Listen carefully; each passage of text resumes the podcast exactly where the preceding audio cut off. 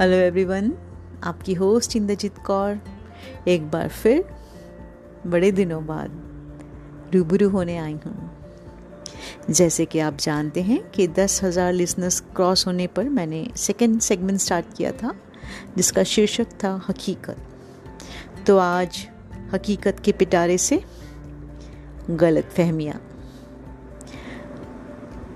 गलत फहमियों की हवाएँ कुछ ऐसी चली गलत फहमियों की हवाएँ कुछ ऐसी चली।